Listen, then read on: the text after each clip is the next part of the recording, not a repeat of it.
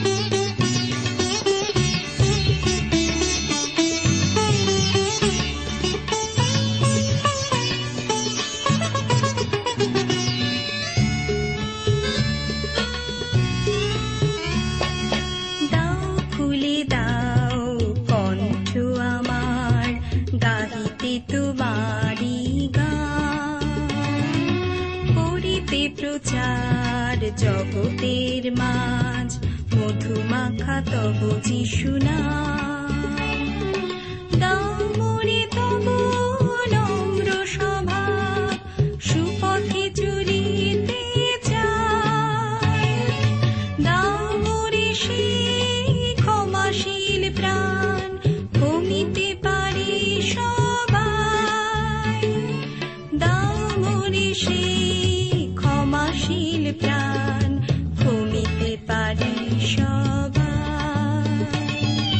শুনেছি তুমি প্রেমময় যিশু, তোমার প্রেমের তুলনা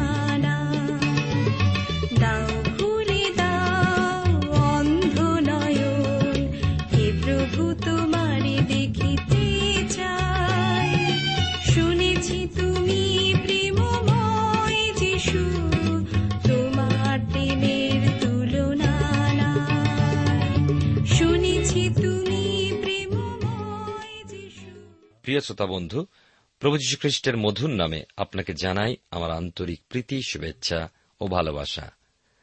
জীবনবাণীর আজকের এই অনুষ্ঠানে আপনাদের কাছে বাইবেলের নতুন নিয়মে প্রেরিতদের কার্যবিবরণ তার ষোলর অধ্যায় থেকে আলোচনা করব। গত অনুষ্ঠানে আমি প্রথম চব্বিশটা পদ নিয়ে আলোচনা করেছি এবং বিশেষ করে শেষ অংশে আমরা দুঃখজনক ঘটনা আমরা জেনেছি যে সাধু পৌল যখন সেই মন্দ আত্মা বিষ্টকে মুক্ত করল, তখন অনেকেরই তাদের যে মন্দ উপায় আয়ের যে উপায় ছিল তা বন্ধ হয়ে যাওয়ায় তারা তাদের উপরে অত্যাচার করল এবং তাদেরকে কারাগারে নিক্ষিপ্ত করল। আজকে আমরা পাঠ করব পঁচিশ পদ থেকে শুরু করে দেখি কি হল। তাদেরকে যখন আজ্ঞা দেওয়া হল এবং তাদেরকে প্রহার করানো হল, কারাগারে নিক্ষেপ করা হল এবং সাবধানে রক্ষা করতে কারারক্ষককে আজ্ঞা দেওয়া হল এবং এই ধরনের আদেশ পেয়ে সে তাদেরকে ভিতরের কারাগারে বেঁধে রাখল এবং তাদের পায়ে হাড়ি কাঠ দিয়ে রাখল। পঁচিশ পদ থেকে লেখা আছে, কিন্তু মধ্যরাত্রে পৌল ও শিল প্রার্থনা করিতে করিতে ঈশ্বরের উদ্দেশ্যে স্তোত্র গান করিতেছিলেন এবং বন্দীগণ তাহাদের গান কান পাতিয়া শুনিতেছিল। তখন হঠাৎ মহা ভূমিকম্প হইল, এমনকি কারাগারের ভিত্তিমূল কাঁপিয়া উঠিল, আর অমনি সমস্ত দ্বার খুলিয়া গেল ও সকলের বন্ধন মুক্ত হইল। তাহাতে কারারক্ষক নিদ্রা হইতে জাগিয়া উঠিয়া ও কারাগারের দ্বার সকল খুলিয়া গিয়াছে দেখিয়া খড়গ নিষ্কোষ করিয়া আপনার প্রাণ নষ্ট করিতে উদ্যত হইল, মনে করিল বন্দীগণ পলায়ন করিয়াছে। কিন্তু পৌল উচ্চরাবে ডাকিয়া কহিলেন, ওহে, আপনার হিংসা করিও না, কেননা আমরা সকলেই এই স্থানে আছি। ঈশ্বর তার আপন পঠিত বাক্যের দ্বারা আমাদের প্রত্যেককে আশীর্বাদ করুন। আসুন প্রার্থনায় অবনত হয়ে তার চরণতলে যাই। প্রভু, তোমার পবিত্র নামে ধন্যবাদ করি। তোমার অপূর্ব উপস্থিতি এবং তোমার অনুগ্রহ আশীর্বাদ আমাদের সহবর্তী। তোমার চরণতলে যখন এসছি প্রভু, আমাদের আপন আপন অযোগ্যতা, অপরাধ, অধার্মিকতা সকল স্বীকার করি। তুমি তোমার প্রিয় পুত্র প্রভু যীশুর রক্তে আমাদেরকে ধৌত পরিষ্কৃত করে তোমার যোগ্যরূপে চলতে তুমি সাহায্য করো। তোমার পবিত্র বাক্য দ্বারা আমাদেরকে নবায়িত করো, তোমার উপস্থিতি দ্বারা আমাদেরকে আনন্দ দান করো। আমাদের দেশকে আশীর্বাদ করো, দেশনাদেরকে আশীর্বাদ করো। ধন্যবাদের সঙ্গে প্রার্থনা যীশুর নামে চাই, আমেন।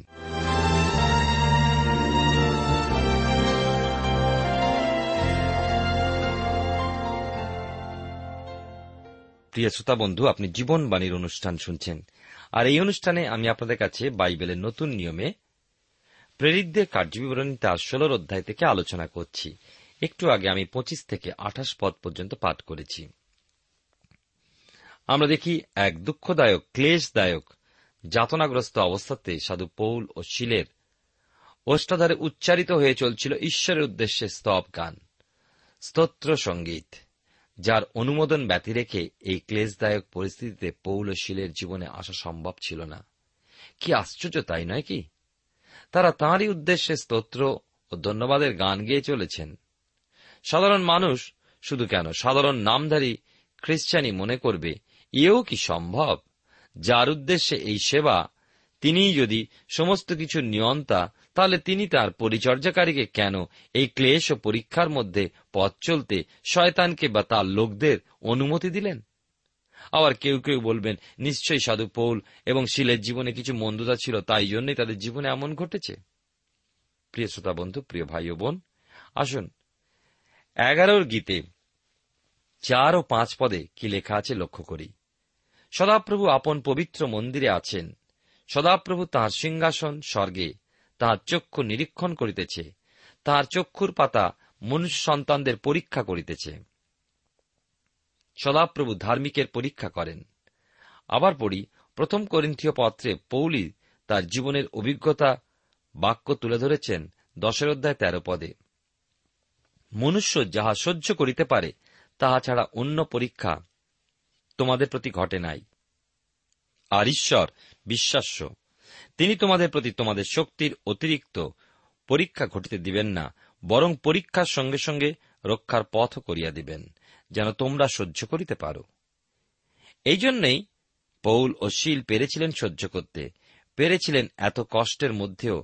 পরীক্ষা চলাকালীন অবস্থাতেও ধন্যবাদ স্তব সহ গীত উৎসর্গ করতে ঈশ্বরের চরণে এবং প্রার্থনাকেও তুলে ধরতে। এই ধন্যবাদ স্তবগান ও প্রার্থনা এতই জীবন্ত ছিল যে সংঘটিত হয়েছিল মহাভূমিকম্প, কেঁপে উঠেছিল কারাগারের ভিত্তিমূল। আশ্চর্যের বিষয় এই যে দ্বার সকল খুলে গিয়ে বন্দী বন্ধনমুক্ত হয়ে গেল, অথচ কারারক্ষক তো সতর্কই ছিল। আসুন প্রিয় শ্রোতা বন্ধু, এক পলকের জন্য আমরা সেই কারারক্ষকের প্রতি দৃষ্টিপাত করি। বন্দীদের জন্য কারারক্ষক অবশ্যই দায়বদ্ধ। নিশ্চয় অনুভব করেছিল যে ওই কারারক্ষক যে দ্বার সকল খুলে গিয়ে বন্দী যদি একবার বন্ধনমুক্ত হয়ে যায়, তাহলে বন্দীরা অবশ্যই আর পড়ে থাকবে না, তারা তো পালিয়ে যাবে। মুহূর্তের মধ্যে নিরুপায় কারারক্ষক নিজ দায়িত্ব সম্পর্কে বুঝে তার বিফলতার জন্য শঙ্কিত হয়ে উঠেছে, আর সেই জন্যই কারারক্ষক দৃঢ়হস্তে নিজের তরবারিতে নিজেকে শেষ করে ফেলতে চাইল, সেই ক্ষণেই আপন জীবনাবসান ঘটাতে চাইল। এমন পরিস্থিতিতেই পড়লে মানুষ শুরু করে অনন্তকালের কথা চিন্তা করতে। এই কারারক্ষকের মুখেও এই উদ্বিগ্নতা লক্ষ্য করা যায়। হ্যাঁ, তার মুখনির্গত কথা তা ধরা পড়ে, কিন্তু প্রকৃতপক্ষে বন্দী পৌল ও শিল এই সুযোগের সদ্ব্যবহার কিভাবে করেছিলেন আমরা দেখি উনত্রিশ থেকে একত্রিশ পদে।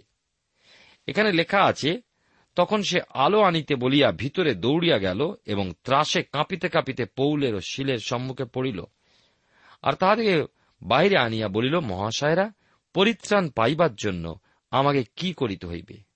তাহারা কহিলেন, তুমি ও তোমার পরিবার প্রভু যীশুতে বিশ্বাস করো, তাহাতে পরিত্রাণ পাইবে। পৌল ও শিল ঈশ্বরের কার্যের উদ্দেশ্যে কখনো ভীত নন। তারা ঈশ্বর দত্ত এই সুযোগকে ঈশ্বরের বিশেষ উদ্দেশ্য হিসাবে গণ্য করলেন।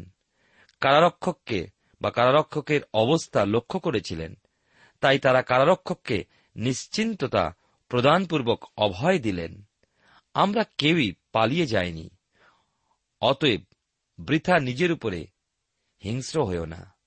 কারারক্ষক বন্দীদ্বয়ের মহানতাকে উপলব্ধি করতে পেরেছিল, উপলব্ধি করেছিল নিজেকে এক হারিয়ে যাওয়া মানুষের স্থানে, অতএব প্রয়োজনীয়তা অনুভব করেছিল ওই হারিয়ে যাওয়া অবস্থা হতে মুক্তি প্রাপ্তির। তাই উৎকণ্ঠা নিয়ে প্রশ্ন করেছে, পরিত্রাণ প্রাপ্তির উদ্দেশ্যে আমাকে কি করতে হবে? আমার এই বাইবেল অধ্যয়নের কালে কতবার যে বিষয় আমি বলেছি তা আজ আবার বলি। পরিত্রাণ পাওয়ার জন্য একজন মানুষকে কি করতে হবে? প্রভু যীশু খ্রিস্টেতে বিশ্বাস। সেদিন কারারক্ষকের সেই আন্তরিক প্রশ্নে সাধু পৌল ও শীল উত্তরে জানিয়েছিলেন, তুমি ও তোমার পরিবার প্রভু যীশুতে বিশ্বাস করো, তাহাতে পরিত্রাণ পাইবে। প্রিয় শ্রোতা বন্ধু, প্রিয় ভাই ও বোন, আপনি কি বলেন আর অন্য কারো উপরে কি কারারক্ষক বিশ্বাস করতে পারত না? প্রেরিতগণ জানিয়েছিলেন, আপনি যদি বিশ্বাস করেন আপনি পরিত্রাণ পাবেন। যদি আপনার পরিবার বিশ্বাস করে তাহলে আপনার পরিবারও পরিত্রাণ লাভ করবে। তুমি ও তোমার পরিবার প্রভু যীশুতে বিশ্বাস করো, তাহাতে পরিত্রাণ পাইবে। পৌল ও শীল বলেছিলেন, পূর্বে সিমন পিতরও বলেছিলেন, নাসরীয় যীশুখ্রিস্টের নামে আর অন্য কাহারোর কাছে পরিত্রাণ নাই, কেননা আকাশের নিচে মনুষ্যদের মধ্যে দত্ত এমন আর কোন নাম নাই যে নামে আমাদিগকে পরিত্রাণ পাইতে হইবে। একমাত্র পুনরুত্থিত হয়েছেন যিনি মৃত্যুর মধ্য হতে, সেই মৃত্যুঞ্জয়ী প্রভু যীশু খ্রিস্টতে বিশ্বাস প্রযুক্তই হবে পরিত্রাণ। মনে রাখবেন, আপনি ও আপনার পরিবার, আপনার পরিবারের জন্য কিন্তু আপনার দায়িত্ব রয়েছে। যে প্রশ্ন ঈশ্বর করেছিলেন কয়িনকে, তোমার ভাই হেবল কোথায়, শুধু নিজে পরিত্রাণ লাভে তৃপ্ত হবেন না, জানবেন তখন আপনার পরিবারের উদ্দেশ্যে আপনি প্রহরী কার্যে নিযুক্ত। প্রেরিত তার ষোলর অধ্যায় বত্রিশ থেকে এবারে চৌত্রিশ পদ পাঠ করব। লেখা আছে, পরে তাহারা তাহাকে এবং তাহার বাটিতে উপস্থিত সকল লোককে ঈশ্বরের বাক্য বলিলেন, আর রাত্রি সেই দণ্ডেই সে তাহাদিওকে লইয়া তাহাদের প্রহারের ক্ষত সকল ধৌত করিল, এবং সে আপনিও তাহা সকল লোক অবিলম্বে বাপ্তায়িত হইল। পরে সে তাহাদিওকে উপরে গৃহমধ্যে লইয়া গিয়া তাহাদের সম্মুখে আহারীয় দ্রব্য রাখিল, এবং সমস্ত পরিবারের সহিত ঈশ্বরে বিশ্বাস করাতে অতিশয় আহ্লাদিত হইল।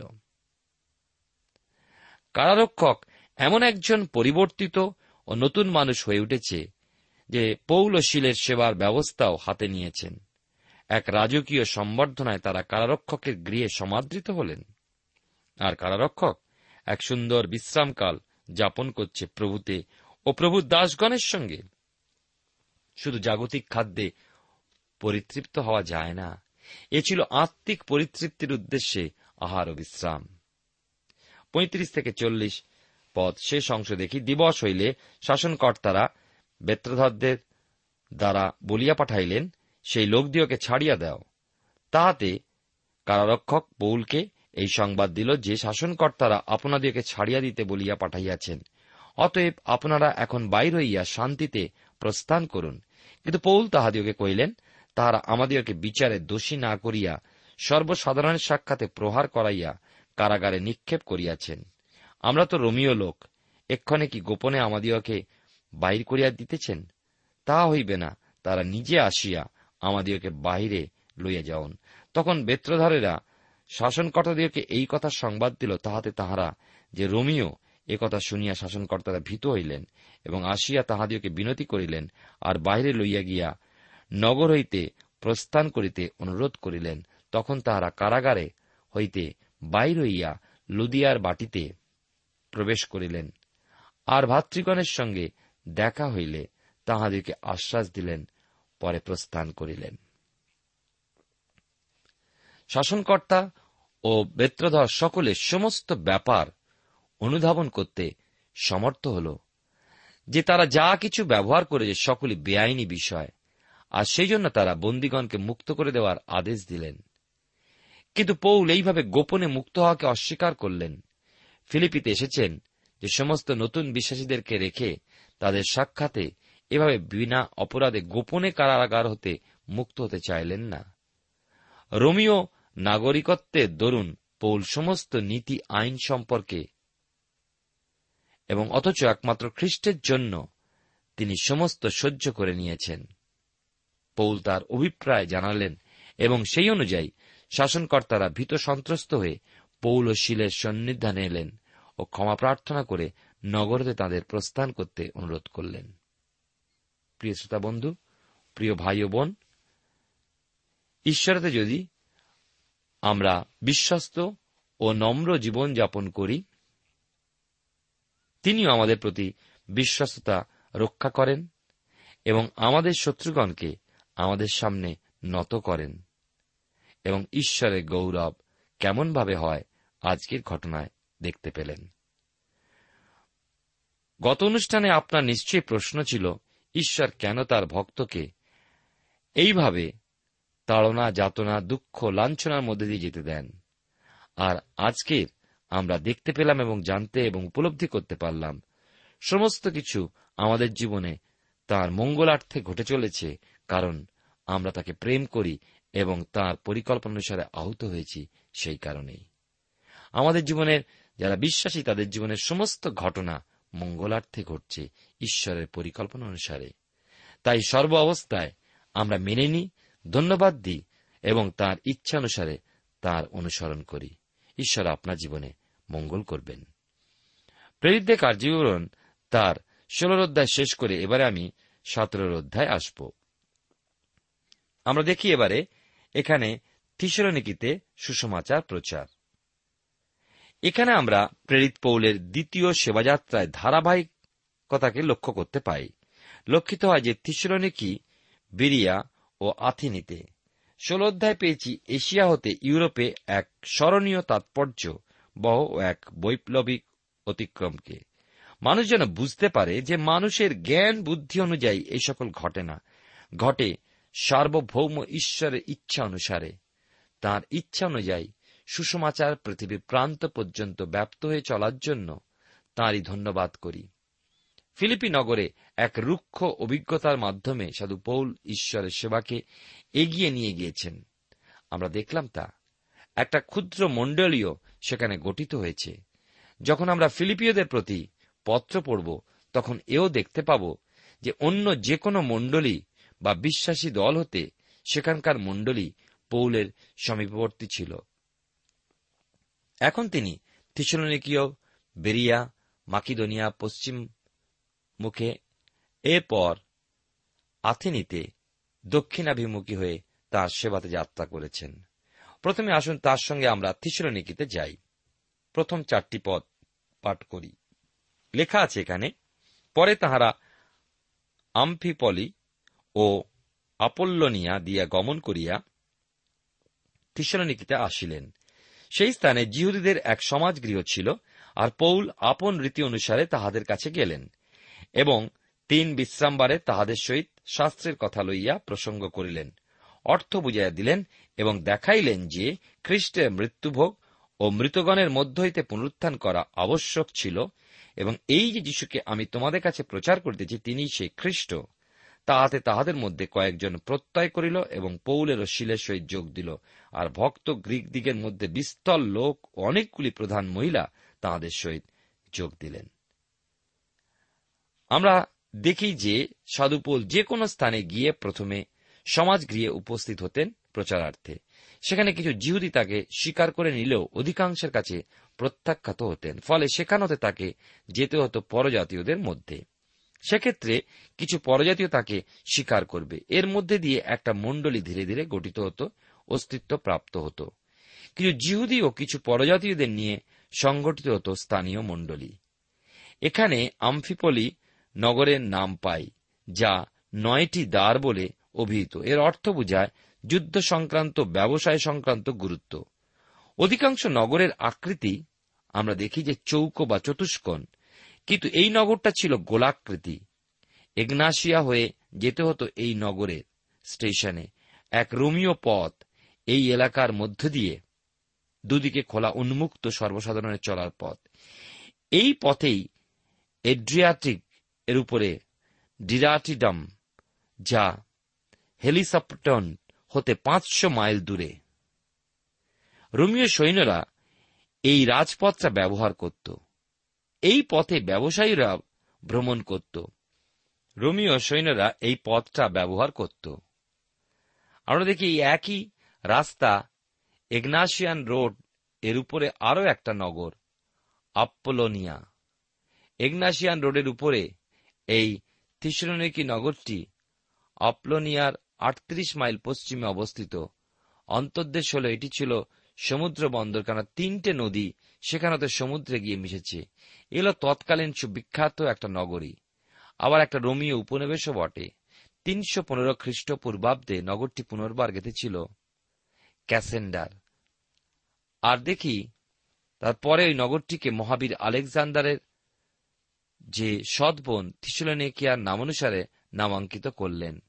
সেখানে কিছু উষ্ণ প্রস্রবণও ছিল, আর শহরটি পূর্বের নাম ছিল থেরমা বা থেরমি। ক্যাসেন্ডার ছিলেন মহাবীর আলেকজান্ডারের প্রধান সেনাপতি। আলেকজান্ডারের মৃত্যুর পর তিনি ওই এলাকার সমস্ত শাসনভার গ্রহণ করেন। প্রেরিত পৌলের সময় নগরটি রোমীয় উপনিবেশে ছিল। পৌল তাঁর রীতি অনুযায়ী প্রথমে সমাজগৃহে প্রচার করতে লাগলেন।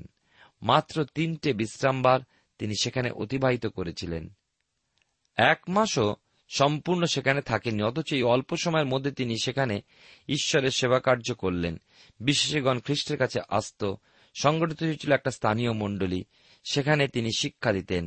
সেই সংক্ষিপ্ত সময়ের মধ্যে শাস্ত্রের সুমহান নীতিগুলো শিক্ষা দিয়েছিলেন, যার সঙ্গে যুক্ত ছিল খ্রিস্টের গোপন আগমন, মণ্ডলীর ঊর্ধ্বনীত হওয়ার বিষয়। পৌলের লেখা প্রথম পত্র এবং তা এই থিষলনীকীকেই লেখায় প্রথম পত্র। এই বিষয়ে আমরা আগামী অনুষ্ঠানে আরও বিস্তারিত আলোচনা করব। ঈশ্বর আমাদেরকে আশীর্বাদ করুন এবং আমরা দেখি যে ঈশ্বরের কাজ কেমনভাবে এগিয়ে চলেছিল, কোথাও থেমে থাকেনি, বাধাপ্রাপ্ত হয়ে পিছিয়ে পড়েনি। ঈশ্বর তার কাজকে এগিয়ে নিয়ে যান। আমরা যেন তার হাতের যন্ত্ররূপে নিজেদেরকে সমর্পণ করি, তিনি আমাদেরকে ব্যবহার করবেন। প্রিয় শ্রোতা বন্ধু, প্রিয় ভাই ও বোন, এটি আমাদের কাজ নয়, তাঁর কাজ। তিনি আমার আপনার মধ্যে দিয়ে কাজ করবেন, আর আমরা যদি সেই কাজে বাধা দিই, ঈশ্বরের কাজ কখনো বন্ধ হয় না, তিনি আপনাকে বাদ দিয়ে অন্যকে দিয়ে করাবেন। তাই আসুন সাধু পৌলের জীবনে বিশ্বাসতা লক্ষ্য করি এবং আমরা তারাতে সমর্পিত হয়ে এগিয়ে চলি। ঈশ্বর আপনার জীবনে মঙ্গল করুন। প্রার্থনা করি। প্রেমা পিতা ঈশ্বর, তোমার পবিত্র নামে ধন্যবাদ করি। তোমার দয়া অনুগ্রহ যা তুমি আমাদেরকে দান করেছ তার জন্য কৃতজ্ঞ হই। প্রত্যেক শ্রোতাবন্ধুকে আশীর্বাদ করো, যেন বাধার মধ্যে আমরা নিরুৎসাহ না হই, কিন্তু তোমার দিকে দৃষ্টিপাত করে এগিয়ে চলতে পারি। আমাদের প্রত্যেকের পরিবারে আশীর্বাদ করো। যীশুর নামে প্রার্থনা চাই, আমেন।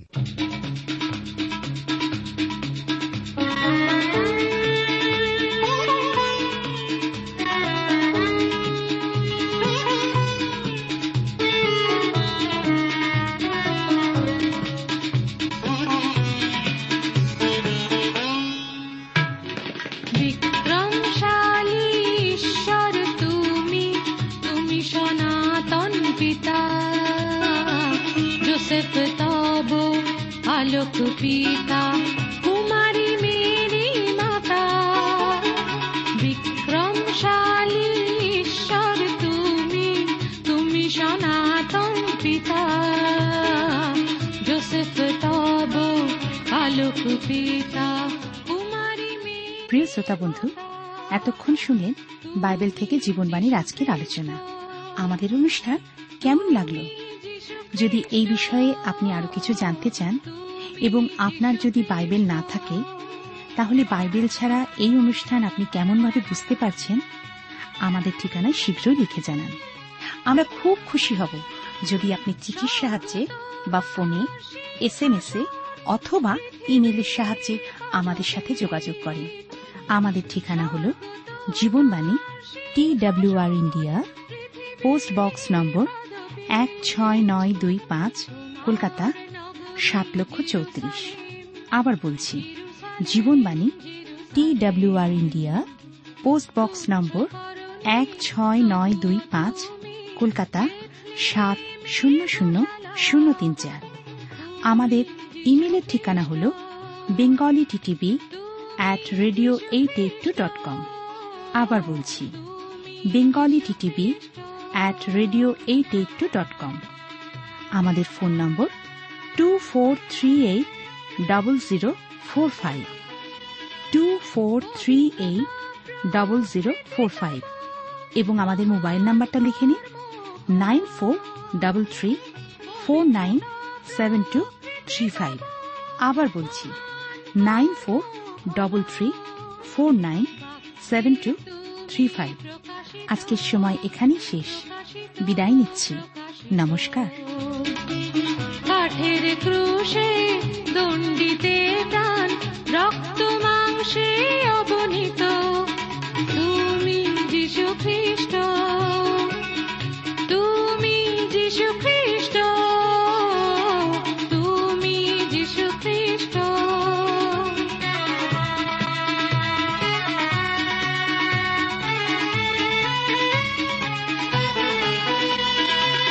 পবিত্রতা